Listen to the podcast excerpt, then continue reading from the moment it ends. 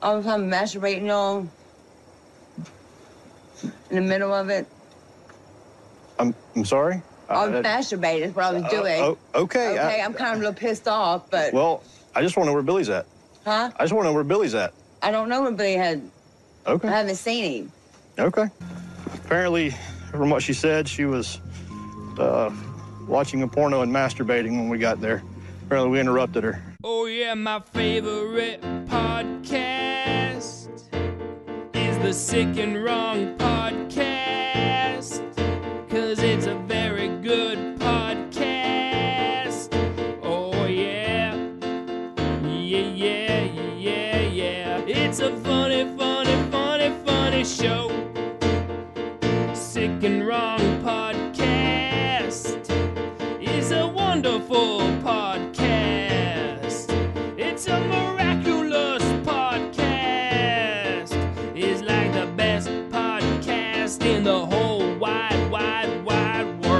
Good evening. Welcome to Sick and Wrong, the world source for antisocial commentary. I'm one of your hosts, Steve Simon. And I'm the other one, Kate Rambo. Hello. What's the crack there, Kate Rambo? Not much, mate. What's your crack? How's your fettle, as we say in the north? Ah, it's working out. You know, I've been uh, I've been uh, enjoying reading all the comments on Facebook about uh, Kyle Rittenhouse. Um, as have I. A I've lot of people are butthurt about that. I've been attacked for uh, my views on Kyle Rittenhouse. Yeah. Well, that's what I love about uh about this is uh whenever you see like a something that's like this divisive, all of a sudden everybody's a legal expert. It's like all those Yeah, I- Facebook legal experts weighing in with their expert opinions. I was saying it at work. I was like, "This is like the OJ trial for the Gen Z generation. These guys aren't knowing the uh, the disappointment, but now they can like taste a little bit of it." the the thing I'm wondering is, do you think Kyle Rittenhouse is getting laid from all this notoriety? I think he's definitely getting some redneck pussy, to be sure. He's in somebody's Dairy Queen right now. Well, you Right, I mean, he's famous. Conservatives adore him. He's like a hero to them. So, do you think he's like banging all these MAGA chicks, like left and right? Um, if he wasn't so much of a blatant virgin, I would say yes, he's totally getting some puss. But I don't think he is. You, wait, you think he's a vir- you don't think he's ever been laid? I don't think he's ever. Well, judging by his actions, he's never been laid. yeah, he doesn't look like he's been laid, but I don't know. I bet you now. I'm I'm sure there's like a lot of MAGA chicks that want to get on that. I mean, he's got to be partying. The guy just walked free from a murder trial without any charges. Just This free, not even a single is- charge. This guy's about to hit the media circuit for real. I can't wait to see him on Dr. Phil doing that fake blubbering cry again. That's what I'm looking forward to. Well, I to. think he's going straight to Tucker Carlson's show. I think he's already invited. I- I- In fact, I think defense attorney, his defense attorneys, like banned Tucker Carlson from filming in the in the courthouse. Like they're like, no, you you, He- you can't do. You got to wait till after he's exonerated. We'll know he's really truly made it when he's being interviewed by none other than Sir Joseph Rogan.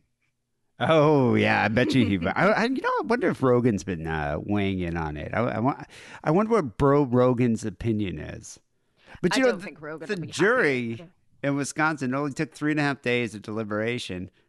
Rittenhouse not guilty, first degree reckless homicide, first degree intentional homicide, or recklessly endanger, endangering public safety. What do you think Ed Gein would have made of all this? It's his state. He's probably the biggest, uh, the most famous serial killer from Wisconsin. What do you think Ed Gein would be thinking about? He'd probably just be like, "Bro, go to the graveyard." I think Ed. I think Ed Gein would have been thinking about his mom's deteriorating bitty. Don't you think her bitty decomposing my bitty? Well, Kyle also really loves his mummy. She drives him everywhere. Yeah, with his firearms. But you know what? I'm kind of inspired by uh, national hero Kyle Rittenhouse. I'm inspired. I was, I'm inspired by uh, by him. I'm inspired by his A-list team of defense attorneys.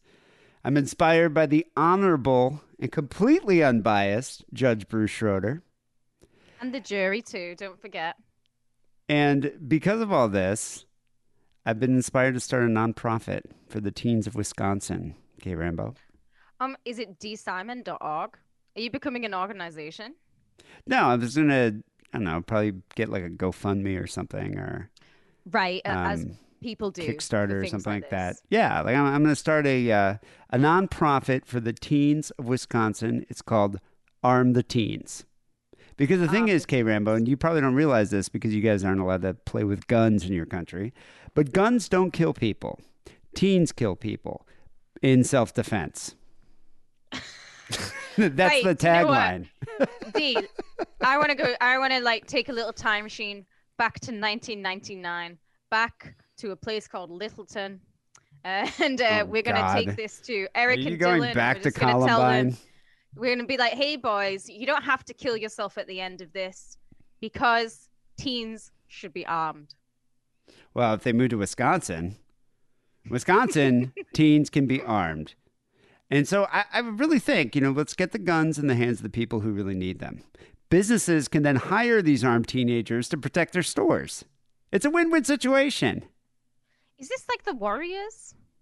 Kind of, it? but it's like It's kind of like the Warriors. the teenage warriors. So I've been reading into this, uh, K Rambo, doing a little research. 15 million kids attend high school in the United States, and only one in 18 goes to school armed with a gun. Only. Only one in 18 is armed with a gun. That's nearly 1 million teens taking a potentially deadly weapon to school. So I'm like looking in this, I'm thinking, 1 in 18. My nonprofit might might make it like 8 and 18. You know, I bet you I could double those numbers in at least like four years. Especially if Is I'm like the- passing out semi automatic weapons. Is to the, the one in 18 named Kip Kinkel? Maybe. Um, gun to- gun toting teens are found in every state. Eighty-three percent uh, were found in states that don't have uh, background checks, which is good because background checks are pff, they just kind of waste time. Who, who But- needs them? Well, that's the thing. You know, a lot, a lot of people say teens need need guns, or they feel they need guns out of fear. But I think a lot of people just like to carry guns. So you know, because it makes you feel more like a man, makes you feel more powerful. You know, it uh, gives you that sense of self worth that you might be missing. You know, Just as a as a little this is a little Britain fact here. So you guys don't need to have background checks on your guns. That's fine. Just you know have your guns. Over here in Britain, if you are under the age of 16, you can't even buy an energy drink. really. You get ID to buy Like energy nanny drinks. laws. You can't buy. You get ID to buy a knife in the store. Even craft knives, you know, like little scalpels. You can't buy them without an ID. No, sorry, not in this nanny state. I'm liking this. I'm liking where you are taking this, to Simon. Well, it's most- a liberal country. most states, definitely not in California. I don't. Most states don't allow teens to openly carry weapons. Definitely not Why like not? AR-15s. Well, they just don't. I mean, they, they they have gun laws in most states. Now, Wisconsin, Teens are very rational people. That's what you can say about a teenager. They're very rational. Emotionally a lot of mature. rational people, Ex- Um, exactly. not you know, they're not privy to impulsivity. You know, they uh, they they they have a lot of forethought with uh, every action. So I think why not give them AR-15s? But in Wisconsin, you can. Like in Wisconsin, that's the thing. Everyone kept saying with Kyle Rittenhouse, oh, he had you know illegally had this. He- They, they purchased the AR-15 illegally. I think his mommy purchased it illegally, but he was legally allowed to to carry that around. At his age, 17 years old, he's allowed to walk around with an AR-15, and the reason being is because there's hunting laws in Wisconsin, and they allow um, teenagers, 16 and 17 year olds, to uh, actually carry a gun, a rifle with a barrel longer than 16 inches, which his gun had a barrel, I think it was like 35 inches. So you're allowed to carry that around. Whether he should have been going to his mommy should have been dropping him off at a protest with an AR-15. Now that's a question. that's that's questionable. But we're not going to get into we're not going to get into that. What I'm saying, it's legal for him to do that. So why not make it more available for these kids? If listen to this, they were asking in uh, uh, they're in this study here. Um, they're analyzing data from 1998 2017, and they asked uh, 9th through 12th graders if they carried a gun the past month. Only 6% said they did. We need to get those numbers up. That's nothing. That's nothing. That's what I'm saying. My nonprofit, armtheteens.org, will then give AR 15s. And I'm thinking maybe like, I don't know, setting up like a, a tent or something out in the in the mall parking lot or maybe outside of a community center. They probably won't let me do it in a school. No, no, I negative think I was say school's the best place to do it. Yeah, Everyone, every teenager in America needs to take a gun to school. Well, I'm just saying there's negative connotations, Columbine and all that, you know. Um, that's why I was thinking like maybe a community center, like a boys and girls club or something. It's like, you know, if you're 16 or 17, here's an AR-15, you know, and I'll, I'll raise money for it. And uh, I'm sure like, you know, if I raise like a million dollars, a lot of AR-15s. You know, if people want to donate to this cause through my PayPal, I totally promise to pass the money on to you. Just PayPal me some money, and I'll pass the money on to this good cause. You know, they say access to guns and carrying them is the greatest risk factor for being injured or killed by them. But Don't say. come on. like, really? I mean, I don't know. It sounds like it's blown out wait, of wait, proportion. wait. Are you trying to tell me that guns are dangerous? Well, When- that's what they say. It's happen? by carrying them around, it's you risk being injured or possibly killing others. But pff, come on, it's self defense, all right. I'm sorry, but guns don't kill people. We all know rappers do. Well, that's the thing, though. In Wisconsin, not only can you carry a gun, but they have like really, really loose self defense laws. So you can just claim self defense for almost anything. You know, in fact, what was interesting about it is you can say self defense if you're in imminent danger or if you feel like those around you are in imminent danger. So the the people that Kyle Rittenhouse killed, shot with a gun, and that that that he, that he killed, they could claim that they were acting in self defense. If you think about it, by Wisconsin's laws, because they could say, "Well, I thought my peers were in imminent danger because this kid had an AR-15, so that's why I was trying to disarm him." So I mean, if you think about it, they all could act in self defense, but they're dead, so it doesn't matter. Kyle Rittenhouse was uh, was using the self defense, um, you know, uh, defense there. That, that was his. That was the basis of his uh, defense team's argument, and he's a free man now because he had an AR-15 on him, which I'm hoping he carries everywhere he goes now. Do you think this is going to be like a, you know, kind of how you go into hard rock cafes and they've got all this memorabilia from all like some of the world's greatest musicians of all time? So do you think that this gun, this uh, his uh, rifle, is going to be like, you know, Like bronzed or something. Yeah. Yeah, he's gonna sign it. Used. Do you think it's going to go and be put on the side of Stone Mountain? I, I I, mean, so. I think you know, like uh, Eddie Van Halen would, you know, walk around with his guitars all the time. I think he should, like, you know, just be carrying an AR-15, and that's his thing. That's it. Just don't go into a state where you're not allowed to carry your rifle. Although Just stay in after your- Wisconsin. after your fundraiser, your organization, I think every state will allow everyone to carry rifles at all time because Well, it's I America, baby. I want to start in Wisconsin because they already have laws, uh, you know, enabling 16 and 17 year olds to uh, openly Right. carry AR-15s. But then I think we'll gradually move towards other states. I'm sure Texas would be totally down. They have a lot of Definitely. Teens think- that need to be that need to be armed. And then Florida. Oh, Florida, I think will work well. But you know, without all these, you know, with, with Kyle now that he's free and he doesn't have to deal with the pesky murder convictions, his future is bright. He, I mean, he's got a lot going for him. I mean, I think he could get a show on Fox News or Newsmax easily. Definitely. You know, I'm sure. I bet you Tucker will probably let him be like his, I don't know, not co-anchor, but understudy. Um, he could probably get his own column on Breitbart. Um, he might be able to be the treasurer for the Proud Boys. The Proud Boys love him. He Like can if- definitely become a podcast host. Oh, he definitely should. He should do a Proud Boys podcast. I bet you he'd make a lot of money. Or he can even achieve his dream of becoming a police officer. You do know that when he was in, um, I think, I don't know, I think it was like ninth or 10th grade, he was uh, part of the Police Explorers program. Oh no, wait. I, like, I don't know if anyone else has been listening to it, but um, over my dead body, which uh, is a, a long-running podcast. They're the people who did Tiger King, but they just did um, a, a podcast called um, Fox Lake, which is about this corrupt uh, policeman who ran the Explorers program Oh, wow. in his well, state.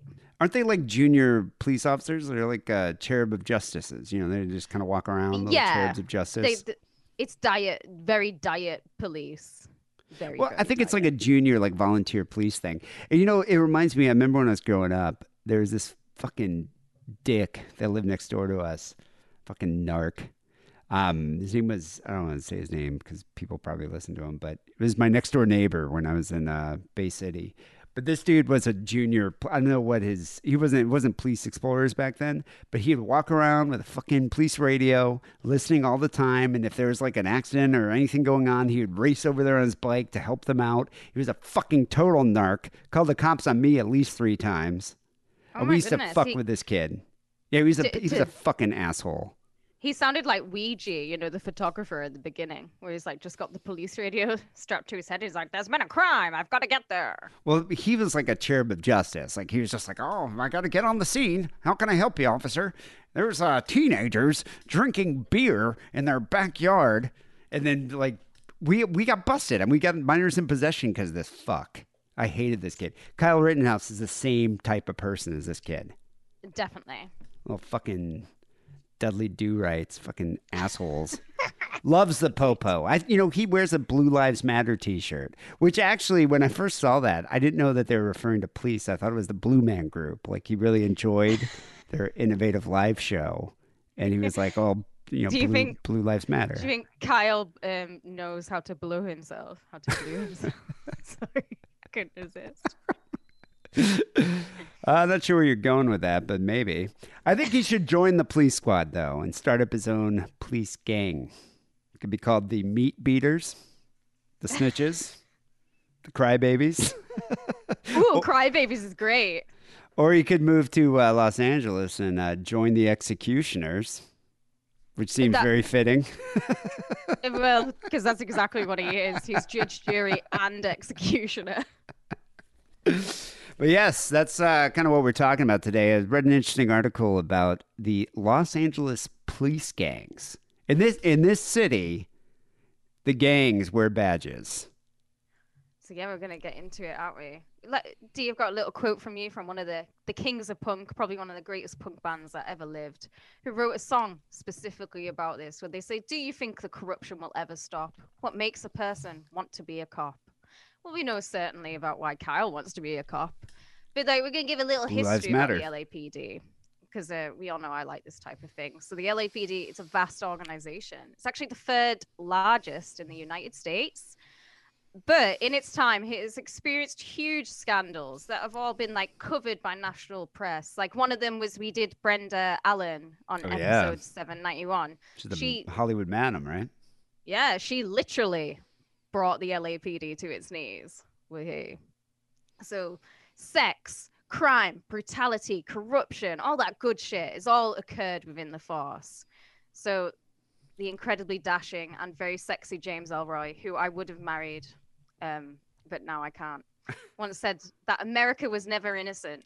We popped our cherry on the boat over and we looked back with no regrets. You can't ascribe our fall from grace to any single event or set of circumstances. You can't lose what you lacked at conception. It's a good egg.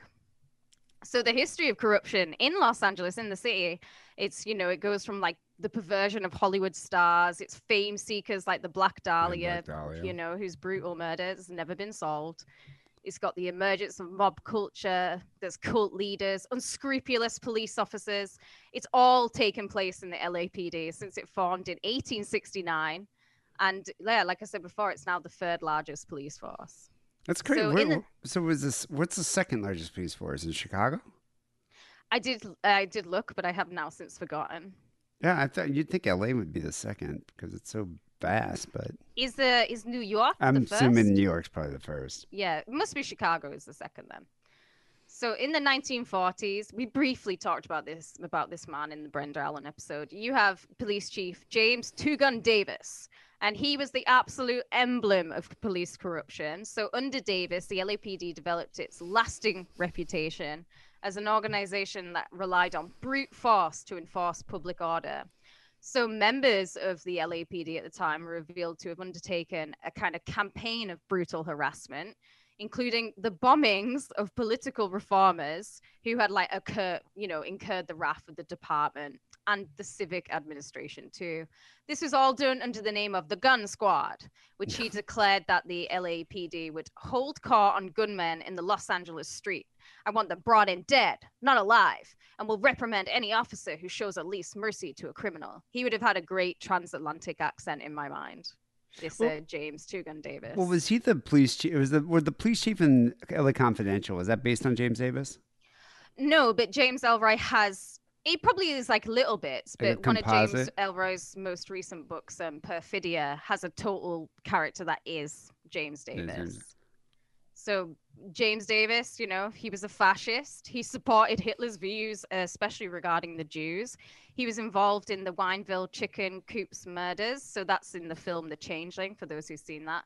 And he was eventually forced from the office by the then there. But in recent times, one of the most famous scandals in the LAPD history was the Rampart scandal. And this Yeah, is like in the mid to late 90s.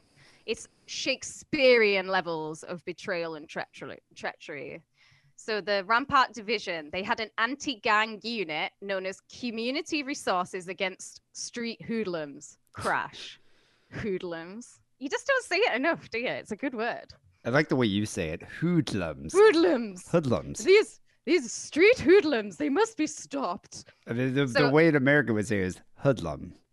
Hoodlums. He's a hoodlum. we don't say hood. we say hud.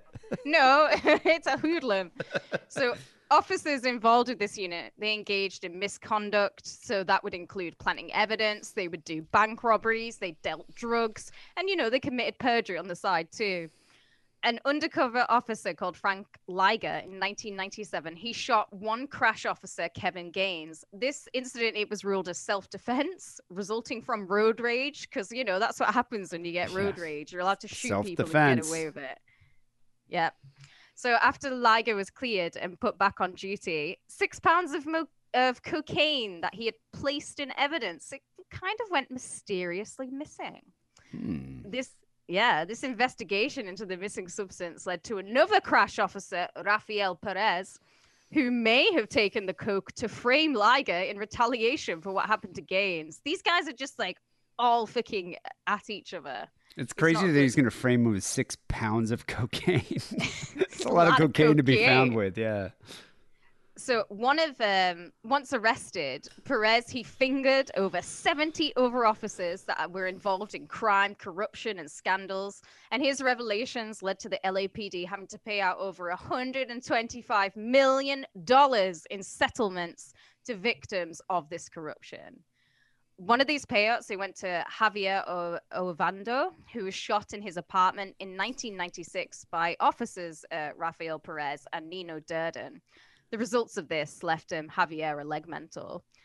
The officers they planted a gun on the unarmed man and they perjured themselves at his trial, saying that he had assaulted them first and that's why they shot him and made him a leg mental. It's not true. He had no guns in his house. He was sentenced. He served over two years in prison before the Rampart scandal was uncovered. And after he was released from prison, he received $15 million Whoa. in settlement. It's Is the it worth largest it? in LAPD history. I wonder if it's But- worth it. Well, I I've asked this at work before. Like, if you were to go to jail for 20 years, but at the end of it you're going to get 20 million, is it worth it? Well, I don't know about that because it's 20 years of your life. You'll never get the time back. But would you would you be all right just like losing a leg for 20 Losing million? a leg and then going to jail for two years. Yeah. Eh, I don't know. Yeah, no, I think your health is worth more than anything. But if I went to jail for two years and at the end I'm going to get 15 million, fuck yeah. Well, that'd be worth it, but you wouldn't you wouldn't have a leg. This guy was this guy what he has yeah shot in the left leg. So anyway, But this is just one of hundreds. well We're going to you know talk more now. in uh, Oakland there was another recent uh, group called the Riders. I think well not recent. I think it was probably like 15 years ago, but they were just notorious. Same deal, like uh, planting evidence. Um, extorting extorting victims, uh, stealing from gangs and selling their own drugs. I mean, and murdering people. Um, but it was like a whole group of cops called the Riders. Those guys all Why do they down. have such cool names? Obviously, like Crash isn't a good name, but Riders is cool. Well, you know, I wonder about. So I'm about to kind of go into um, some details about the many gangs, the numerous police gangs of uh, L.A. County. Um, but I wonder if these crash uh, uh, team members here, these this anti-gang unit, were part of some of these other gangs. I definitely think they will have been. they must have been. I mean, because this is pretty much how they they all operate. So there's there are 18 gangs currently within the Los Angeles County Sheriff's Department. So they, yeah, isn't that crazy? There's 18 active gangs. Um, officials of various agencies, including the Los Angeles County Board of Supervisors um, and the United States Commission on Civil Rights, as well as the California Senate Subcommittee on Police Officer Conduct, have heard testimony on the violence that are inflicted at the hands of these deputy gangs for decades. But there's never been any internal investigations or really any significant policy changes up until now. Now they're actually like uh, Newsom passed laws, which I'll get to in a minute, and uh, the, the sheriff Villanueva is also um, vowing to uh, crack down on these gangs. But they've never really cracked down. on They know about it, but they kind of turn you know turn a blind eye, and so Yeah, it's since- very rare. Yeah, ever since uh, James Two Gun Davis, it's just kind of been allowed to happen under the table, so to speak. I think it's just kind of ignored because they know. I mean, these are all veteran cops, you know, and I think uh, I think they're like, well, they're still kind of getting the bad guys, and they're making a bit of a profit. Let's just sort of like forget that this is actually occurring. You know what it kind of reminds me of? You know, Training Day with Denzel. That- He's just that's like exactly this kind of it is. absolute renegade, and he's trying to get people to be renegades with him. That's totally. That's what that's what this Day. is. So these deputy gangs have killed at least 19 people. Most of them were uh, men of color. Uh, several of them had mental illnesses, and uh, there's a list of lawsuits in LA County related to these deputy gangs. And it's and what you mentioned before. Fifty million dollars is just a fraction of what they paid out over the past 30 years. I mean, they paid they paid well over hundred million dollars in settlements. It's crazy. Yeah. Just think about that much money. That's your taxpayers' money, D. Um, two of the uh, most exceptionally violent gangs that are currently active are the Banditos and the Executioners. Who would you be? I'm in the executioners. Yeah, I don't think I'd be allowed to be in the Banditos. the Executioners. yeah. Um, but there's been recent uh, reforms intending to ban them, but yet both are active, and they both are kind of like so-called secret cliques. So I mean, they, they you have to be initiated. It's almost like a fraternity type of thing, like a uh, like a fraternity of uh, of uh, corrupt policemen.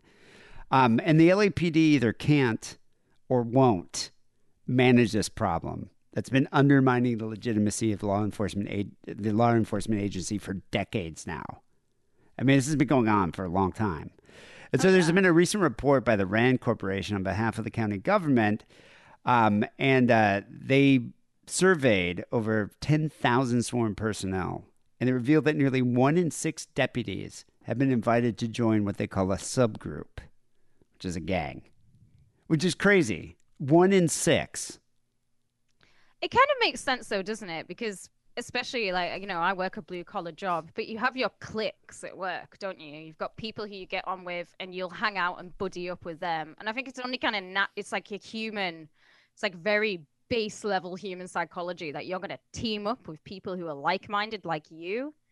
And then hey, if you can do things for your own personal gain within this group, I just think it's kind of I think it's something that actually can't be stopped. And it's I don't think it's something that can even be policed.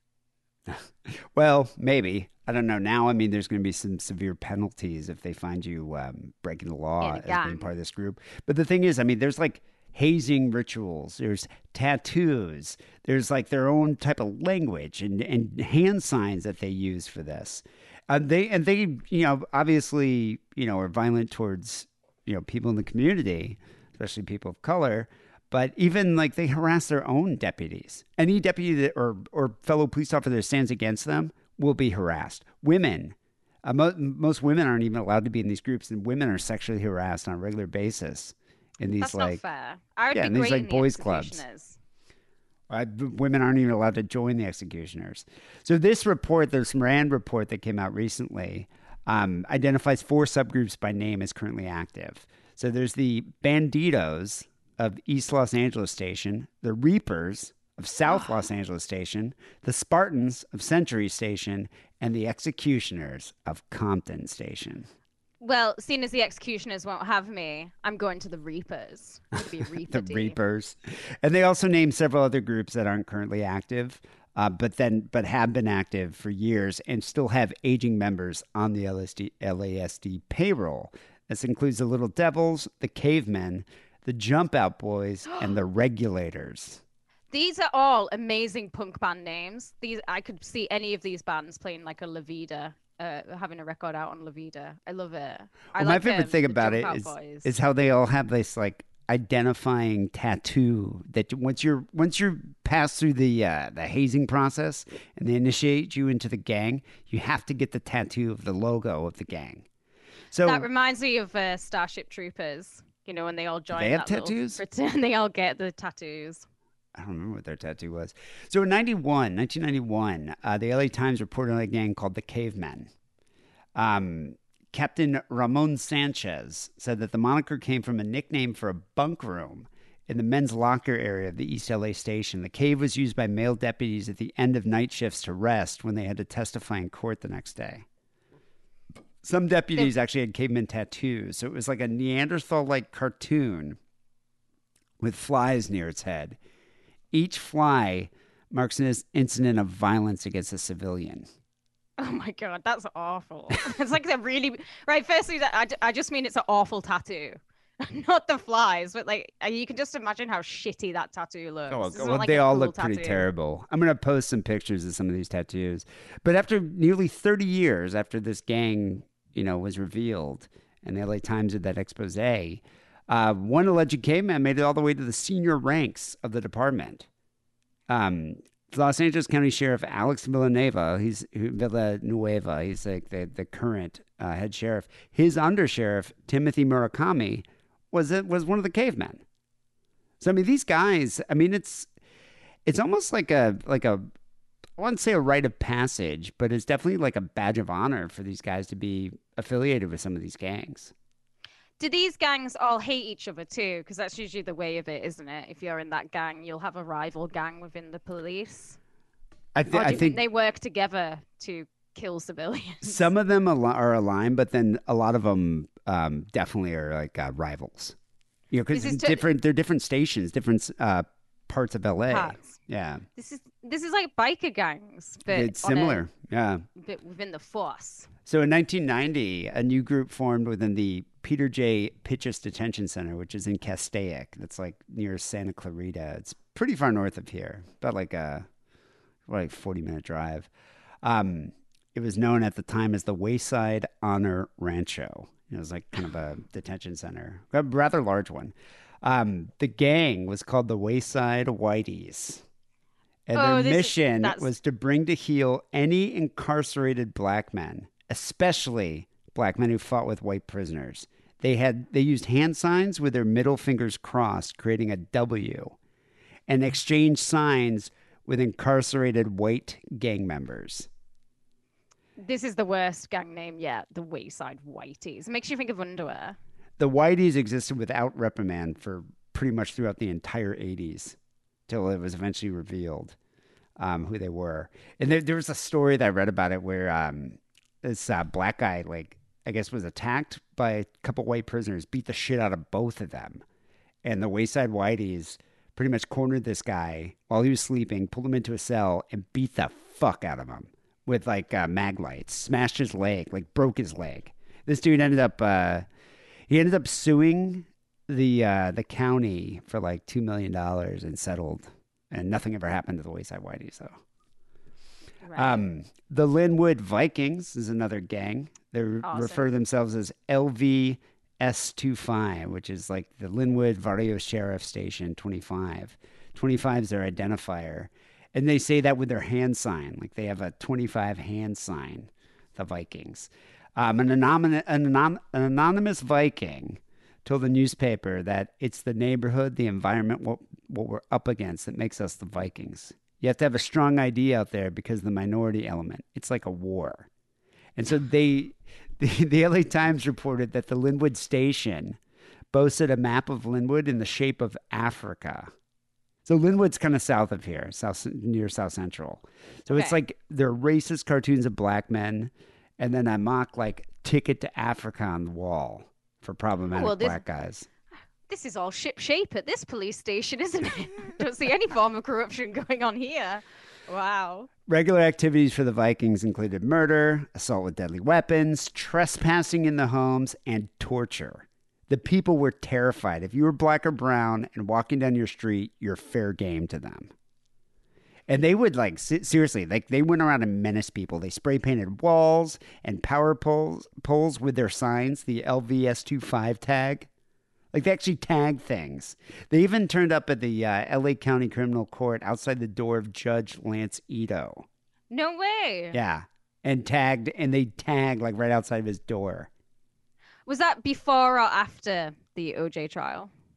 Doesn't uh, it must have been after because he oversaw the O.J. Simpson case, so it would have been after that. Right. Yeah. Uh, they would refer to themselves as homeboys or the veteran officers as OGs. And they even harassed other deputies and superiors who opposed them. Uh, there was a superior on the who took a stand against them, Sergeant Pippin. Uh, he was a black man. He received a loaded gun in the mail that was rigged to fire upon the package opening. This is like James uh, Two Gun Davis when his his officers are going out there and just like bombing people and sending them mysterious packages that were gonna maim you. Well, he I can't believe transferred. this going to- on. this guy transferred to another division. Uh, Sergeant Stan White allegedly had dead dogs placed in the back of his car, animal feces placed under the hood of his car, cow tongues hung in his locker, and guns pulled on him. He was eventually also relocated outside of Lynwood Station. Wow. One so Vi- you're fucked if you're not in the Vikings and you're in Pr- pretty much, the Vikings were bragging to uh, um, amongst each other that the gang had ran him out. So to join, to become a Viking, you had to be a hard charger. That meant doing things like falsifying reports to prove loyalty to fellow deputies. And I guess that's like a very, you know, that's common not just the Vikings, but throughout law enforcement. People have been doing this since like the 70s. Oh yes, it's the um, dawn of time. I bet people have been falsifying police reports. Yeah, this uh, civil rights attorney said, I've never seen a deputy or police officer report another officer for excessive force. Which I'm Yeah. not surprised. Um, the Vikings would award tattoos to members who, quote, prove themselves. Each member of the gang had a numbered tattoo of a Viking. The highest number um, that this uh, journalist found was uh, 98. So that's like 100 members. Uh, the design was always located on the left calf and numbered. And while the gang was mostly made up of white men, they would occasionally recruit deputies of color, like Paul Tanaka. Um, the gang also added uh, several Latin um, people and four black members, but deputies of color who joined the group had their tattoos modified to denote their heritage. Yeah, this isn't fa- uh, like fascist Germany at all, is it? Wow. Um, one of the uh, a, a gang that's still operating now, well, since at least 2016, uh, is the Executioners, and they prowl the streets of Compton. Um, the Executioners were founded, yeah, like around 20, they say 2013, 2014, um, by a former 2000 boy. That was another uh, police gang um, who doesn't seem to be working at the Compton station anymore, but they have a pretty cool tattoo. Their tattoo is a skeleton wearing a Nazi helmet emblazoned with the letters CPT. This is so punk. This is just so insanely like a punk band. It, it, I mean, it looks like if you look at the logo of it, it almost looks like the cover of like an Accused record or something. The skeleton holds a rifle marked with a Roman numeral for 28, surrounded by flames. Flame tattoos are the best tattoos you can get, in my opinion.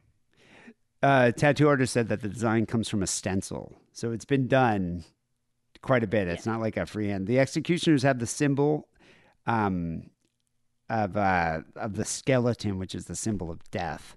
Uh, their t- tattoos are typically awarded. This is for the executioners for killing a civilian, and they're given out at parties. So when there's a party Yes, and you've killed somebody, they're just like, it's time for you to get the tattoo. Uh, recruits are chosen for the gang based on their propensity of violence against members of the community. Black people and women not allowed to join the executioners. Um, violence committed to further the gang's agenda is rewarded with permission to skip shifts, and Ooh, those who it. don't comply with the gang um, tend to receive non-preferential assignments. Membership's estimated around 80 people. So it's interesting. Of the 100 current active uh, patrol deputies in Compton, 40 are affiliated with the gang. Holy shit. That's like pretty much half almost of them by this point. Uh, they say that the execution of cost the county of LA at least $7 million, and the body count is still growing. Now, probably the most notorious band of, or band, the most notorious gang, police gang here is the Banditos. Um, they uh, they're the paragon of bad behavior, according to this uh, report here. They're a menace to their non click colleagues. Uh, the report describes the uh, workplace harassment, incivility, intimidation, retaliation, and even brawls in the parking lot outside the police station. yeah, no, they they are they're deplorables. Uh, banditos consist primarily of Latin LASD personnel. They allegedly do not allow women to become full fledged members. This is what I want. I hate how they're like women aren't allowed. So in the Warriors, um, you have the Lizzies. boys' club. The Lizzies will fuck you up. So do you know what? I would never join the police, but if I did, I would totally start something like the Lizzies and be like, "We're gonna get all the men on this department." Well, you should get like they think do your own like uh, women gang. Why not? A what I female police officers. Yeah, the Lizzies. Women can be way harsher than men, and women are emotional ninjas. So I reckon that the female ones could totally rule. And like, do you know what? The first thing I'd be like is, let's not get identifying tattoos, ladies, so then they can track you. so they can track us. Let's do it all under the table, you know, cloak and dagger style. Let's have some kind of style about this. Yeah, We but I think it's the camaraderie, you know, honor amongst thieves. When you see one of those and you know that this person's legit. Um, banditos have used violence against inmates in LASD custody as an initiation rite. So, in order, if you want to join the banditos, you got to beat the shit out of an inmate um, in custody. Uh, young deputies used unnecessary force before receiving the Clicks tattoo, which is a skeleton with a bushy mustache, wearing a sombrero, and a bandolier holding a pistol. So he has a they have a sombrero and a bandolier, and then and the the the skeleton holding a pistol with a mustache, and it's all all numbered. Uh, members have gang nicknames and you slang like SA and "all me." Holmes. Yeah. Holmes, sup Holmes. Um, when, um, one deputy said in a complaint against the county uh, that they have like fundraisers, training parties, and staff barbecues at the East LA station, and they must be roundtabled by the banditos. So if you're going to do it, the banditos have to uh, they get a cut and they coordinate it all. I love how they're having barbecues at their uh, like we have a bam- a barbecue today, Holmes. I'm like, okay, Holmes. Hey, Holmes. Um, Getting whiter by the second me. They've also established a culture at the station where deputies work backwards, meaning they arrest civilians, then later come up with a probable cause by like planting or manufacturing evidence. So they arrest them That's first. how you do it. Yeah, there's a, a story about this guy, Christopher Gray, is a black man that kind of uh, lived whatever in East LA, and uh, he saw like the the banditos or a couple police officers were arresting his brother-in-law, and he was just standing in front of his uh, uh, his house and uh, was watching the arrest go down, and uh, a couple of the cops came up to him, and was like, "Go back in your house," and he's like, "This is my property. I'm just standing outside." And so then they arrested him for disorderly conduct, broke his arm, like tore his shoulder, like ripped his shoulder blade, I guess, or his shoulder muscle or whatever, and uh, broke his arm. And then when he was in the prison, they beat him pretty bad. Uh, he ended up he ended up uh, suing, got a five hundred forty nine thousand dollars settlement. I Nothing ever happened. Oh no, he moved. Nothing ever happened to. Uh, Is he in Wisconsin? I hope not. I don't know. Um, there's an ongoing lawsuit that was filed in 2019 uh, that describes the the- as an illegal, racist, and sexist criminal organization. And they allege that the group violated its colleagues' civil rights by assaulting and attacking them directly at several locations and put their life and limb at risk by withholding backup on dangerous calls. So if it was somebody, if it was another cop that they didn't like or that that they felt was against them, they just went they wouldn't back them up. They just is so wouldn't show up. training day. It's insane. it's real. This is training day, but it's real. Most department superiors tend to look the other way or even covered for the abuse. Some supervisors didn't even write the use of force, or some of the uses of force just disappeared, you know, from the report. And the banditos became even more violent in 2017 after Rafael Rene Munoz, aka Big Listo, succeeded oh, Eric the Godfather Valdez as a top shot caller of the gang. And Munoz, the big listo, was trained by our current sheriff, Alex Villanueva. Oh shit. So do you think he has bandito ties then? Yeah, he's he's claiming that he's gonna, you know, take action against this illegal activities in the force. This guy's not gonna do anything. Do you think he's maybe saying that because he's like, and they didn't let me into their gang, so I'm gonna take down the gangs? No, he's saying this because he's getting pressure from the government. He's not going to do anything that, though. He's think it'd be affiliated with these gangs. He trains these guys. He was probably he probably was one of these gang members. Well, we just You gotta look on his left. I'd be like, show us your left calf, Sheriff Alex. I want to see your leg, mate. Uh, Rafael Rene Munoz was actually discharged from the department following a domestic battery incident, but then he was later rehired. Oh wow, real, real classy guy. Uh, Alex Villanueva has acknowledged that the Bandidos maintain control of the East LA station. Um, he said that deputy gang activity is an intergenerational rivalry, and it's all centered on hazing that has gone unchecked for a long time. But the violence not the, is the misconduct of individuals, not gangs. So he's denying it. Yeah. Uh, another recent group is the Tasmanian Devils. They're based at the Temple City Station. There's Love the it. Cowboys Deputy Gang, which operates out of several locations, um, including uh, Palmdale and uh, and in Antelope Valley. That's kind of like I guess probably like northwest of here. Uh, cowboy members have a common tattoo on the leg depicting a uh, skull in a cowboy hat with numbers. Um, I know what the uh, the West Hollywood uh, police gang's called. It's called the Queens. the Queens. You don't, you don't it- fuck with the Queens. Is, is that real? I didn't read that. No, I just made it up now. Oh, but That's totally what they would be called in West Hollywood. What's their tattoo? Um, it probably would just be I don't know the Queen going. "Ooh." Wait, is that the gang that Harrison was trying to join? Remember he tried out for the LAPD? yes, when Harrison very um, seriously tried to join the LAPD, he's he wanted to go to the the he wanted to be one of the queens. He wanted to be a queen.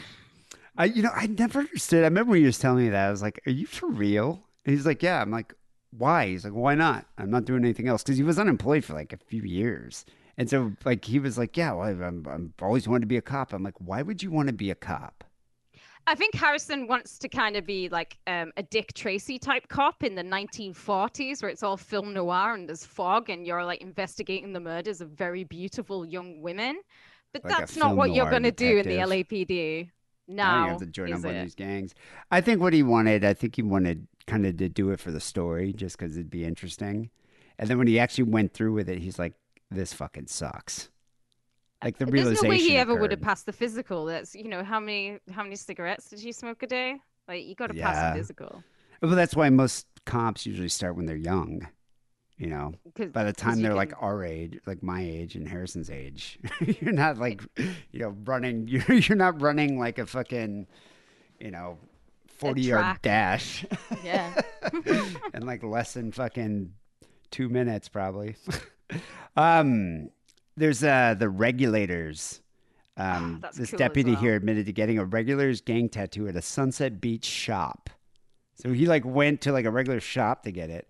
The design's a skeleton wearing a star-shaped badge and a cowboy hat, holding a pistol next to a tombstone displaying the Century Station logo, which is a diamond-shaped crest with a Nordic like Nordic letters that spell out CEN and a Roman numeral on it. He says he was the 140th person to receive the design. What would Um, happen if like regular Joes like you or I got went and got these tattoos? I know like you kind of get a bit of shit if you get like um Hell's Angels tattoos or if you get like the one percenter tattoo, you might get a bit of shit somewhere from someone. But do you think if you were walking around LA with like a skeleton on one of these on your like calf or your arm, do you think some shit would be said to you? I would I would someone definitely be concerned because it's like so you might you might be recognized by an actual gang that was victimized by one of these police gangs and they see that and they associate you with that. So you're a target there. Or you might be recognized by the actual police gang who's like you didn't earn that tattoo. Yeah, I feel it would be very dangerous kind or a rival police gang. Might you know that's too. I think it's like I don't know. I think I'd probably avoid that one you know it's All like kind of getting a really swastika funny, though. None of them have been where I've gone. That's a cool tattoo. Apart from the executioners. Is the executioners one's kind of cool. Um, there's a gang called the Buffalo Soldiers, which is uh, named for the units of segregated officers that serve in the U.S. military. It only admits black deputies, so it's like the only gang that's just all black guys. Um, most uh, black people are banned from membership in other gangs.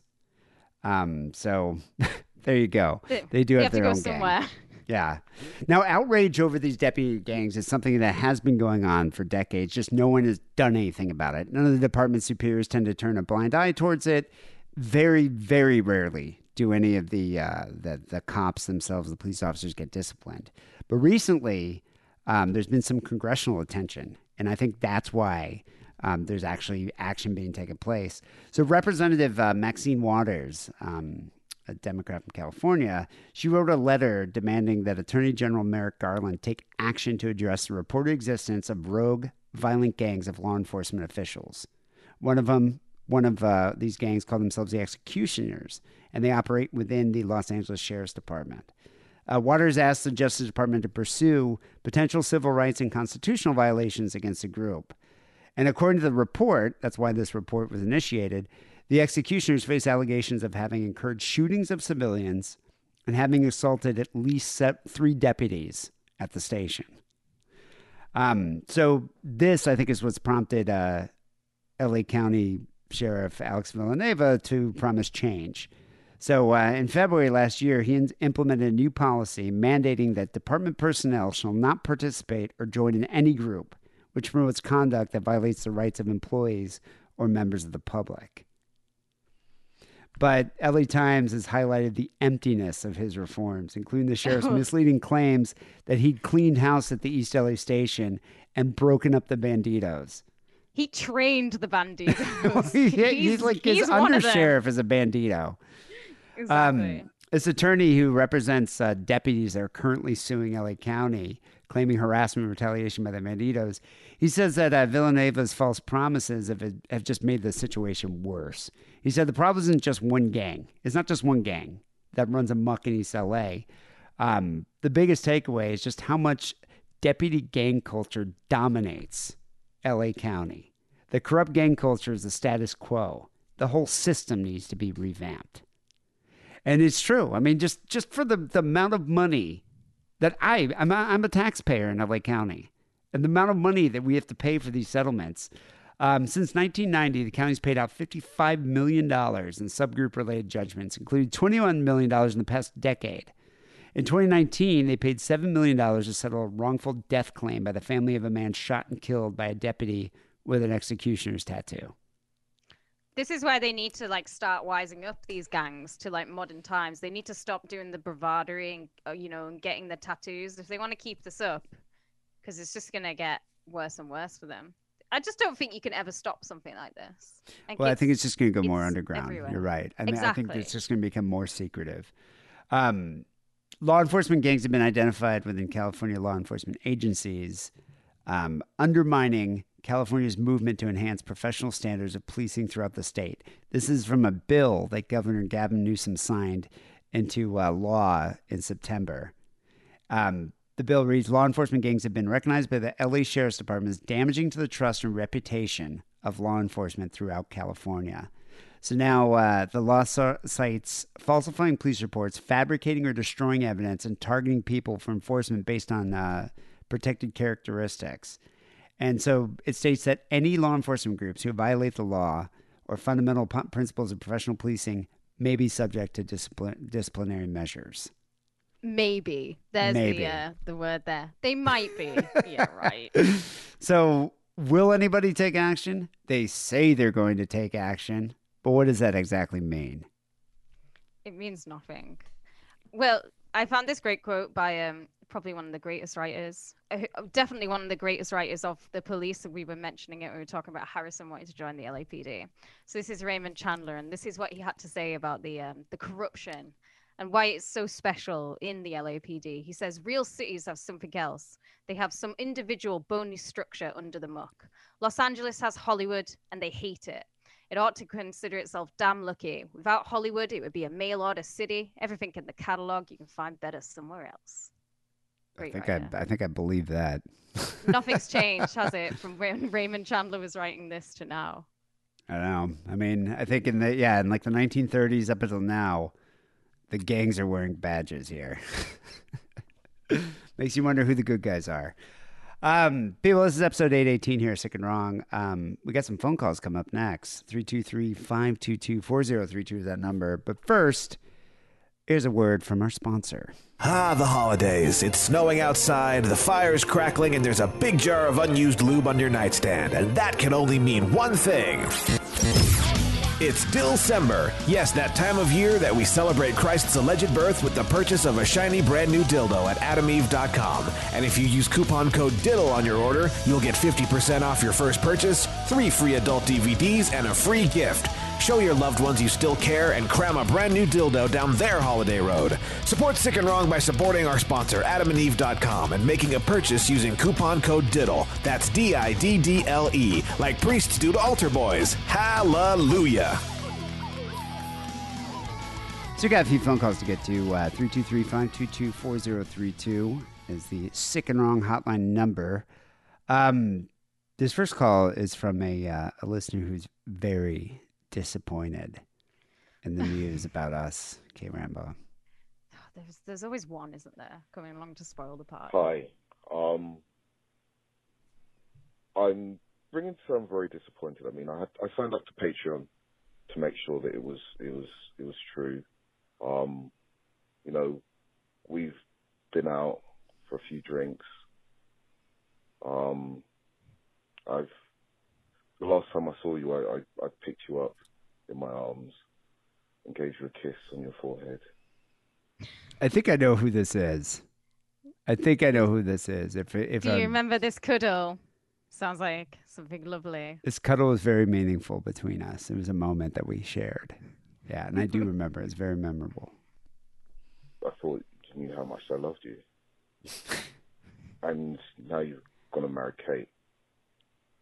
You know, when Harrison left, I thought maybe there was an opportunity for you to move to London and for us to kind of develop a magical relationship. you, know, you, you even sent me a message on my birthday. Wait, when Harrison left, was it was I just like, oh, okay, guess I'm gonna move to London now?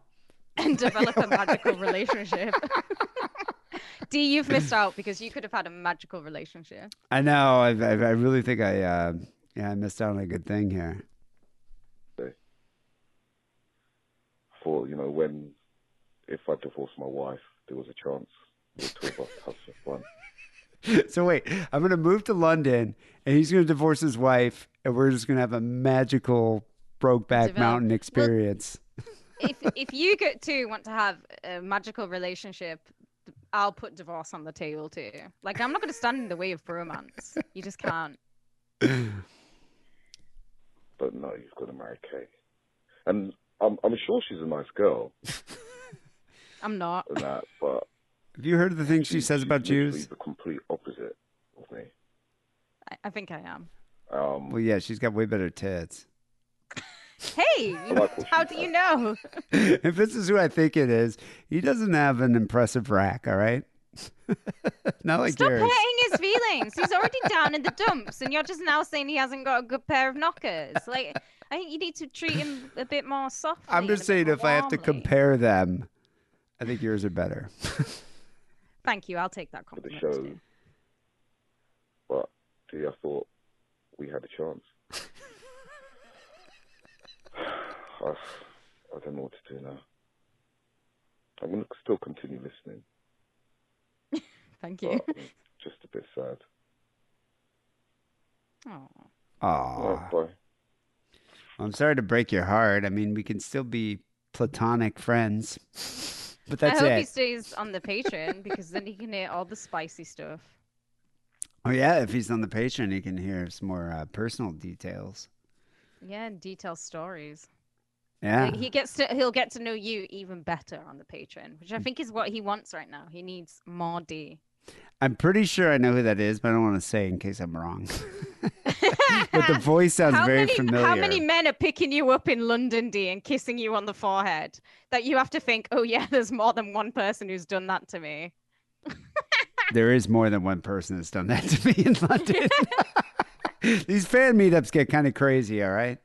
Um, are you going to an orgy? it's not a fan meetup when it's No, an orgy. They drink a lot. Those English fucking people. Swear to God. I remember the With- first fan meetup we ever did. there are these guys that were tube operators, like they they drove the tube. And the one guy was so drunk. I mean, he was making other people nervous. And he's like, You're gonna ride the fucking tube, mate. And I was like, Well, I, I've ridden it before. You know, I've been on it before. It's like, you know, I've done the tube before. He's like, No, you're gonna drive the tube. And he wanted to break in and go fucking drive the tube. And I was like, I'm not doing this. And he kept like pulling my arm to like try to drag me over to where the like the station. I was like, I'm not fucking doing this. You crazy limey. You look like fucking Alan Ford. Yeah, no, it, it, it gets mental. But I didn't. I didn't mean to um, to break this guy's heart. You know, I think there's. Uh, I think you owe him an apology, but I think you have to do it on the Patreon, and we'll do it properly on the Patreon. all right, maybe. But anyway, um, there, you'll find love out there, right?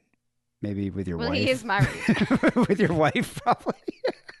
you know what it's you not should. the same. It's not the same. Yeah, but you know what you could probably do is you could probably get like a a pillowcase like with my face printed on it and put it over her head when uh, you know they're having their special times. Why don't they get a pushka and just have your entire like body printed out onto the pushka? So then it's like he's really being intimate with you. That that could work too. I mean, you could easily do that. Yeah, you know that's what I'm Coming saying. You soon to the you T just- Public you just gotta be sticking on creative. Pushkas. Gotta be creative. Anyway, um, this next guy is giving us some real talk about marriage. This is some real talk, Kate Rambo. Okay. I'm Because I know, like you, you know, we, we we we got married. We we thought about it. We decided we went and did it. But did we ever really think about the consequences of marriage? I don't think we did. No. Well, here we go. Hey, Dean Kate. Uh, congratulations on your marriage. I thank I'd you. Thank like you. to say that I've been married for eight years, and when I got married, I didn't think at all about the consequences. For the first five years of my marriage, it was awful. Um, I was actually going to kill myself. Oh, Jesus, how bad could it be? Like, why not get a divorce? If I was his wife and I heard him say that, I'd be like, "What? What am I? Chopped liver? Five years of me was the worst years of your life. Divorce. Well, first of all, why would you even? I mean, why would you even get married if you're if it was going to be that bad? But second, it's like you don't need to kill yourself. There's a thing called the divorce that you can do. Jesus. Slip, slit my wrist in the tub. and then I went to my buddy's house for a week and got drunk, high. We did a lot of fun things. And I decided to change my mind. Anyway, I don't know what transpired there, but something. I bet being married to him for those five years was a barrel of laughs for his wife. I just like he he went on this like spirit quest with his buddy, and then all of a sudden like reevaluated his marriage. I guess There's a lot of there's a lot of bromance happening in these calls. a lot of bromance. um, what I'd like you, what I'd like you, you guys to know is that I'm not totally against marriage, but I want you guys to consider these uh, these Wait, is this guy our marriage counselor? What's he telling us to consider though? I'm not going to be getting in a bathtub and slitting my wrists anytime, like ever, mate. Doesn't matter how shit life gets. I'm never ever going to do it. Like he can't make me. Oh, we'll see. We, there's some consequences. we Are you going to push uh, me to do? There's some consequences of marriage. Where are you guys going to retire when you guys grow when you guys grow older? Um, what are your budgeting strategies? Uh, Holy shit! This is taking a turn. So we, we got to figure out where we're going to retire. Or, I mean, I, th- I think we got a, a couple years. Um, and we got to talk about our budgeting strategies. Wait, I thought you you said you were going to retire like really soon because you're old. I wish. You're in your sixties. You can retire. I'm going to be working through my 80s, believe me, with the amount of money I have. Oh, you're gonna be one of those. My kids won't let me retire. They drain Yeah. me of all my money. Pull me Your back record in. collection won't let you retire. Mm-hmm. There's plenty more records I need to buy, so I got to keep working. I know you guys don't want children, so good on you guys because the world's going to shit. Very But true. uh, I agree with that. you guys are going to live longer than you're going to die, so uh, you guys are going to live longer before, for a long time. So I'm, I'm I like this guy. I want this guy to be like my spiritual advisor. You can just ring him up and be like, "Can you just like read a quote from a book?" And then he's gonna badly read a quote from a book, which is what I would do too. I like him. I feel a connection to this man. Would you ever listen to the show? Were you listening back then when that guy used to call in? He was Harrison's life coach. Oh, I remember Harrison. Remember that guy? He was just Yeah. this guy who like took it upon himself to tell Harrison like how to live. it was like such an egotistical thing to do.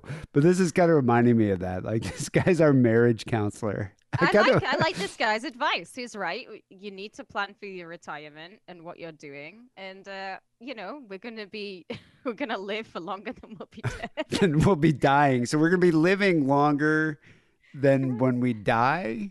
Hopefully, I don't wrong. die that long. As long as I've lived, I'm, I'm trying to ponder that. But I'm hoping in the future this guy calls back with some more marriage tips. You know, I You want to a know what occurred within those first five years of marriage to make it so just horrendous for him. yeah, I would like to know what happened with that too. Yeah. consider these questions. I know they're not much, but if you want to go to counseling, try it. Anyways, love you guys. Keep it sick, keep it wrong. Bye. That was fucking awful too, but it's better than the first one. Oh, I forgot about that. Yeah, he did have like an aborted attempt at the first one. the first time he called. I I'll see if I can find that it. I want him to ring back with like just more advice, and I need to know more about what occurred within those first five years of his. Th- th- that guy's our marriage counselor. So we don't we don't need to go to mar- marriage counseling. We need you. All right. Uh, We need him, and if we're gonna go to marriage counseling, it will be with this man. You know who probably would be a really good marriage counselor? This guy. Greetings, D and Kate. Christopher Siege here. Just wanted to call in to talk a little bit about karma. So, about a year and a half ago at the grocery store, this one uh, crackhead looking guy comes in, mess scars all over his face, filthy clothing, yada yada. Uh, he grabs a shopping basket and just loads it up with Haagen Dazs because, like, the fucking junkies in my uh, area, they like to steal Haagen Dazs and yogurt. That's that's their thing.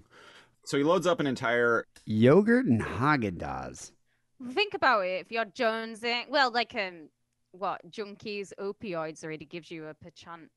You know, you want sweets, you you crave sweetness. But when you're like, you know, coming down off a, you don't want to eat anything because it hurts to eat. I totally get this. Ice cream used to be my hangover cure. It used to be my come down cure because it's got sugar in it. It's got fat. It's going to set you on the path to feeling better. And like, what's name a better ice cream than Haagen Dazs? Yeah, I'm just saying. What are they like? A sorority girl who's having her period? like, what are they getting together watching Gilmore Girls, eating Haagen Dazs? I like the fact that they're clearly like fucking in need or something. Um, one of my old junkie friends, you know what he used to exclusively eat, and it led to the point where he got so constipated he had to be hospitalized. Cheese. Chocolate, chocolate cream filled eclairs. God, but that's you know, pretty like specific. pastry though. Like, shells where would you get chocolate on that? top and cream on the inside. That's all he ate because that's all he craved. You know what? I remember Kessler used to point this out, but crackheads tend to eat there's like sugar wafers. Have you ever seen those? I don't know if they they, they must have them. Yeah, they're like these like kind of wafers that, that they're usually like vanilla, chocolate, and strawberry, and they're these like really thin wafers. But you can buy them at like bodegas or whatever for like seventy cents, you know, sixty. Cents. So you the crackheads would always buy those because it was just pure sugar, and they would You just know be what? eating those. one of the reasons I love Eastern Europe is just like if you want wafer, if you want a wafer chocolate, you are going to the right land. Eastern Europe, it's like you can get wafer chocolate everywhere. I just It's love like wafers. Millions of different varieties. I'm getting hungry. Thank you, Siege. Yeah, and some Haagen Dazs and some Yoplaits. Shopping basket with Haagen Dazs and tries to leave the store. And uh, I stop him. Uh, when I try to get his attention, he he tries to to book it out of there. Uh, I chase him outside and uh, grab the basket and like rip it out of his hand and like fucking Haagen Dazs everywhere, all over the ground. And You know what Christopher Siege needs? He needs some bear spray. My sister would tell me, like, so she and Jer are they have to move now because they've outgrown their one bedroom apartment with the with the with the baby baby Shmuley. Anyway, they've been looking for apartments, so they went and saw this place. And the guy that uh, owned the owned the place, it wasn't even a Tenderloin; it was outside of Tenderloin. But the guy that owned the place was like, Oh yeah, you know I own um, it's like a little grocery store in the Tenderloin. He's like, yeah, I've owned it God, since the '80s. He's like, oh, that neighborhood is just such a piece of shit now. He's like, I gave all the the you know my uh, employees bear spray, and so they just like full on spray down the the crackheads. Like when they come in, they just spray them with bear spray. You know what bear spray is? Well, no, because we don't have bears in Britain, D. It's like grizzly bear mace. It's like it's just what you spray fucking grizzly bears with to get to you know so they can run away. It's like pepper spray for grizzly bears, and they're spraying down homeless people with that. Would- Do the homeless people react like a bear? Well, they start screaming and flailing about, and they, but they leave the store. So I guess you know mission It must be legal then. I, when I move to Los Angeles, I'm gonna get myself a taser because we're not allowed tasers over here, and I'm gonna get myself some grizzly bear spray. Uh, I'm gonna be armed bear and spray. dangerous. I don't think you're supposed to be spraying down crackheads with bear spray, but whatever. Anyone who approaches me, if they're like, I'm gonna be like, "That's my purse. I don't know you." Bear spray. I'm That's what I'm gonna turn into. Uh, so he takes a swing at me. Uh, like calls me, uh, utters some homophobic slurs, takes a swing at me. Uh, I end up tackling him to the ground, and we like Oh uh, wrestle around a little bit. Um, I'm trying to restrain him. He managed. Wait, is Christopher Siege a security guard? No, he's a manager. Why the fuck would you even care? You know what would be amazing if you were just like someone like me who's like a lowly like shift worker and you're just stood there being like, look at my fucking manager. Yeah, yeah, I would be laughing my ass off. I wouldn't. I, I- mean, I've worked at grocery stores too, and I've seen people shoplift, and I'm like, fuck it, I don't care. It's not my money. My phone would be out my pocket so quickly. I think there's a Siege definitely talks about on the Discord. There's a really really bad crackhead slash homeless problem in Victoria on the island. So I think this could have been the culmination of this is the last straw. oh, and it just set him off. But I mean, he's going full on Chuck Norris here. Yeah, if we can protect the Haagen Dazs, I understand protecting the Haagen Dazs at all cost. I'd be the same. I want to know what flavors. Did he have like a mixture of flavors? What's your favorite Haagen Dazs flavor? I'm not a big ice cream guy. I don't like that kind of ice cream. I, every once in a while, I like it. I Only like soft any serve. any rum raisin is fucking good with me. Rum raisin ice cream, downfall.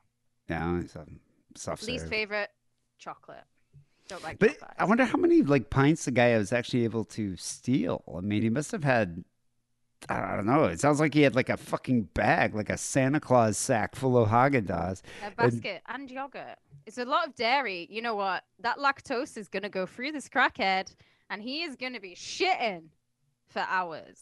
Well, Christopher Siege is Siege is like Steven Seagal, like fucking Yeah, he taking this guy down. Jesus. Christopher Just Seagal. to uh, break out of it and get up. He grabs like two things of Haagen Dazs and uh, starts to run away. And uh, I pull out my phone to uh, to take a picture of him so I can phone the police and report him. And I'm like, "Hey, fuck face." So he turns around and I'm like, "Smile," and I take a picture of him. And then this motherfucker like throws the two things of Haagen Dazs at me. One of them like hits me in the hand, knocks my Oh, man. phone out of my hand onto the ground. The other like Good hits me in the side of the face. Now, Oh, But that's some exceptional aim for a crackhead. he must have just been lobbing them, just like you know, proper Yeah, them. but I mean, he Bang, lobbed two of them, hit the phone out of his hand, and nailed him in the face. I don't And have that kind of what? aim. If they were really properly frozen, that would fucking hurt. Yeah, no, that would hurt. That would hurt. hit with a uh, pint of like solid frozen ice cream Yeah. feels like getting hit in the face with Like a a fucking brick. fastball. Yeah. So shit hurt. I was fine, but uh, you know, whatever. Uh, guy ran away. I reported him to the cops. Cops didn't do anything. Uh, and here we are. Um, didn't see this guy again. Uh, like I said, this was a year and a half ago. Had, hadn't seen him again uh, until today. And now, normally, uh, all of these uh, shit bags, like, it's kind of hard to tell one uh, apart from the other. But this guy's face, I've never fucking forgot. yeah. And uh, so I see him again today, and uh, this motherfucker is in a wheelchair now. Yay! I've had a fucking skip in my step all goddamn day about it, and just thought I'd call in to uh, to to share my excitement with you. Wow. Anyway, keep it sick, keep it wrong. Bye bye. that is some karma right there. He's a leg mental. I love it. Well, something must have happened. I bet like something must have happened to the guy um, to put him in that wheelchair. Did he did he wheel himself into the store? Because I would have like gone over to him and been like, "Sir, you and your wheelchair are not allowed here." Wasn't it a lot easier to steal in a wheelchair now, though? Then I would put my middle finger up at him and say, "Sit and spin, sit and spin." so that's all he can do now is sit and spin. Well, now Christopher Siege can just wheel him out of the store, so it's probably a little easier to handle. This is the same joy I feel about the uh, the the the boy, the man child I lost my virginity to. Um, he has uh, he has diabetes. He's had it since birth. Diabetes. And he always used to say that if he didn't look after his health, if he got too fat, he would lose a foot by the time he was 40. Well, he's really fucking huge and he's now 40. And I'm just watching that clock to be like, Lady Karma, take his foot. The time is now. Wait, do you just foot. hate that guy? Well, yeah, I've talked about him on the Patreon before about what um, a shithead he was. The one who only shagged virgins. Oh, yeah, yeah. No, I, I recall that. Yes. Um, wow. Well, Christopher Siege is just a hell of a story. Um, I, you know, I admire his courage, though I do. I don't quite understand the reasoning behind it. Like, I've been in those, I've been that. I've worked at uh, two grocery stores, and I saw shoplifters, and I just didn't care. I think it's a case of it might have been the last fucking straw. Because how many crackheads are coming in and giving you shit all well, that is long? that is one annoying thing, though. Having to deal with crackheads like that is annoying. And then if if they're doing it like fair enough, maybe putting like one pint of ice cream in your jacket. This guy's taking a whole fucking shopping trolley, uh, shopping Yeah, he's taking, like, a trying bag to walk out of the store yeah. in front of everyone. Like you've got to go and approach him. And I just, I would probably be like, my manager's pretty fucking, he's pretty cool. to fucking tackle that guy. I think it'd be great. Christopher Siege, you should get some bear spray. I mean, I'm sure they have it up there. You guys have fucking grizzly bears or whatever, and Yeah, they have bears on the island. Just spray those motherfuckers down as soon as they come in. Just bam, Just- bear spray. It's I gonna be that's the way- incapacitated. Well, he'll definitely be wheeling himself to an early grave. Not Siege.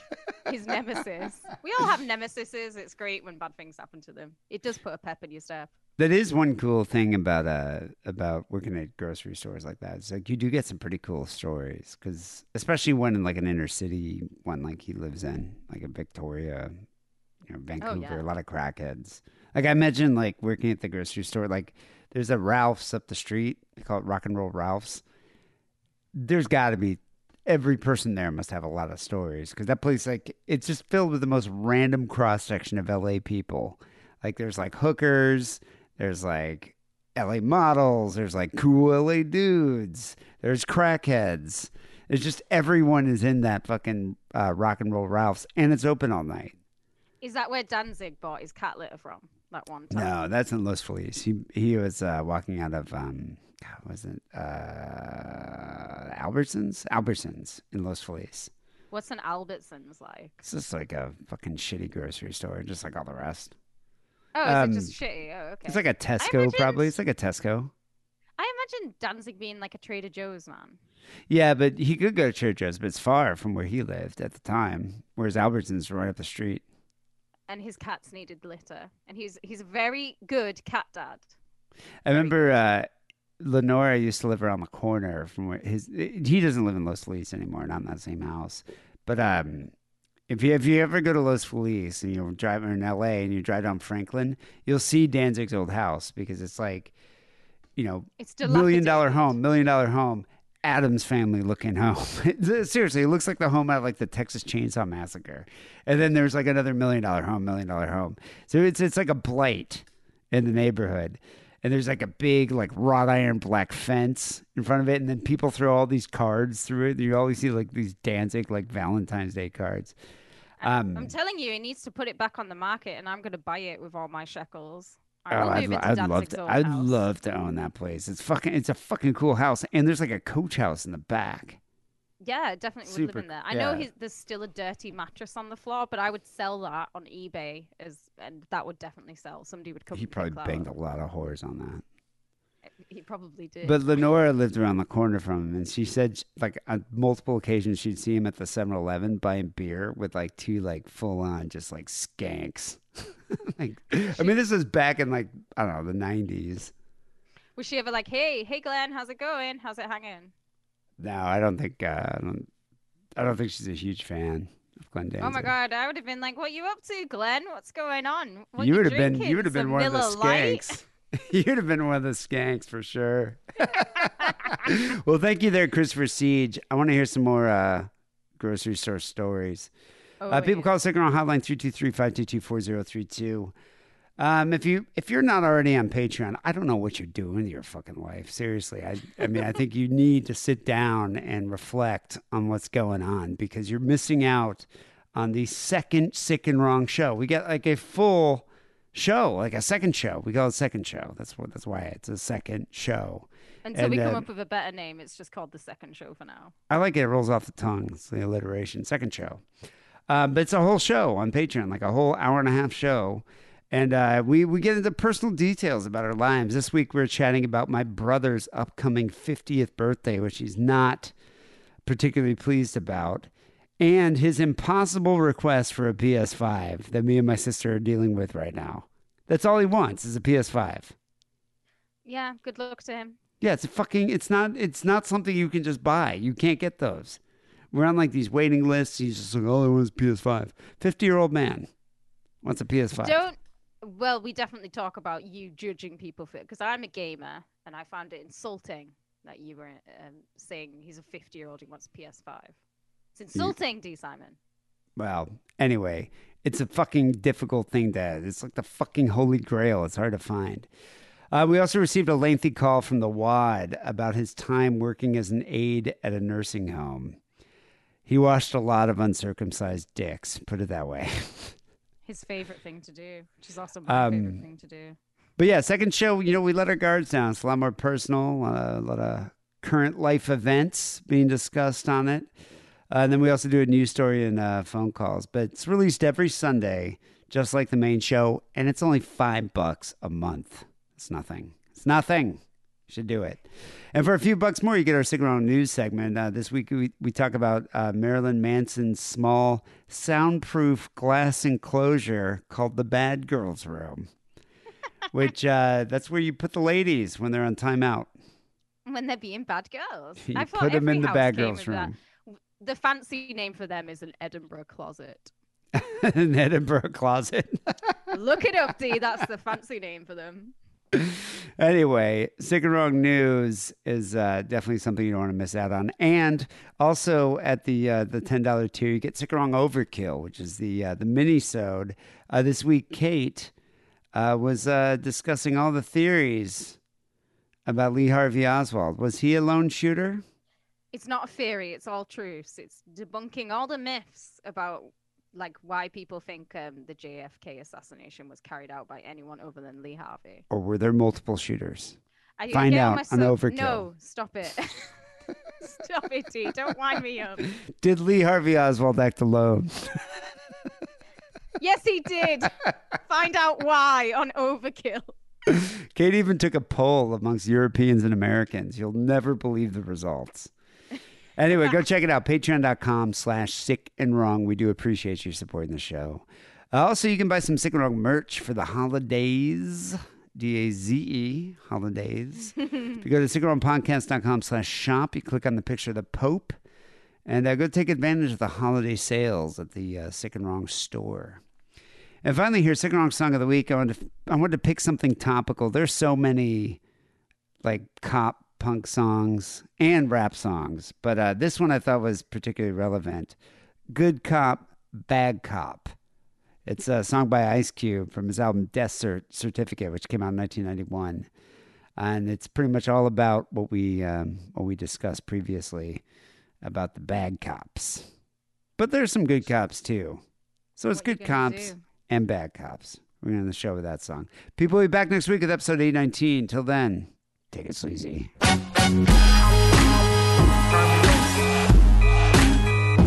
Loose. Break off some. Yeah. Good cop, good cop, rolling with that bad cop. What you doing, boy? Turn in that blood clock, buckshot. They fly through the truck spots, robots. Can give a damn who the fuck shot. Clean cop, clean cop, fucking with that dirty cop. Don't act like your ass never heard of that. Clean cop, clean cop, rolling with cop. Still trying to act proud as a peacock. You know that mean cop might need a detox. Motherfucker tried to blow me out my Reeboks, but I swing like Jack in a beanstalk. Chop 'em down when these bitches try to lock me down. Hit the ground, hit the turf, walk the earth. Q kidnap your mind, Patty Hearst. Bust a verse that'll make your ass hit reverse. Kill the curse that was placed on the universe. West Coast warlord, black it in the black night. Fuck a black and white when they ain't acting right. Good cop, good cop, filling out your report. Bad cop asking you to distort. Bad cop asking you to lie in court. Send another young brother up north. Send another young sister off course. Why these motherfuckers chill on the golf course? Black police showing out for the white cop. White police showing out for the black cop. Black police showing out for the white cop. White police showing out for the crazy cop. Always bragging about the new case they got. Do or die cop with that suicide cop. Tell the true cop with that true lie cop. Are you fucking high cop? Don't even try cop. Ain't no motherfucking drugs up in my spot. All you find in my closet is the high top. And my motherfucking tickets to the skybox. Hold up, nigga. I'm a rider. Use a roller. Yep, the controller. Make me mad, that's when I get swole up. The incredible Hulk is bipolar. Come out the cuff, knock off the rust. Throw my hands up, you still wanna bust. The Trojan horse is full of excessive force. When they try to get aggressive niggas off the porch. Black police showing out for the white cop. White police showing out for the black cop. Black police showing out for the white cop. White police showing out for the black cop. Good cop, good cop, where is your dignity? Where's your empathy? Where is your sympathy? Bad cop, where's your humanity? Good cop, is that just a fantasy? Hell on that nigga, snitch on that bitch. Truth be told, motherfuck the blue code. Fuck the po-po, acting like Deebo. Already know, Craig'll let the brick go. Black lives matter, it's not chit chatter. Cause all they wanna do is scatter brain matter. A mind is a terrible thing to waste. A nine is terrible in your face. The mace has a terrible fucking taste. The pen is a terrible fucking place. The kings all hate the fucking ace. Judge my fucking case. Racist motherfucker.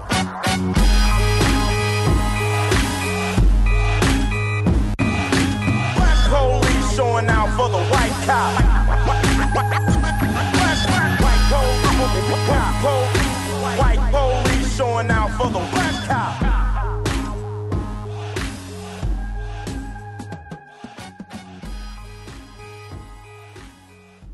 We're gonna have them take a look He at hit it. me with a remote control. I understand. Okay, and then is what? Now, how did you get the He bruises? hit me with the broomstick. That right there come from uh, her damn trying to grab me and tackle me like a football player. I mean, I ain't but so big. You know what I'm saying? I mean, you do the math. You know what I'm saying? She bigger than me. You know what I'm saying? What the hell I'm gonna do? Let her sit on me? I mean, it, I mean, it is what it is. I'm a man. I'm gonna accept my charges. This is good.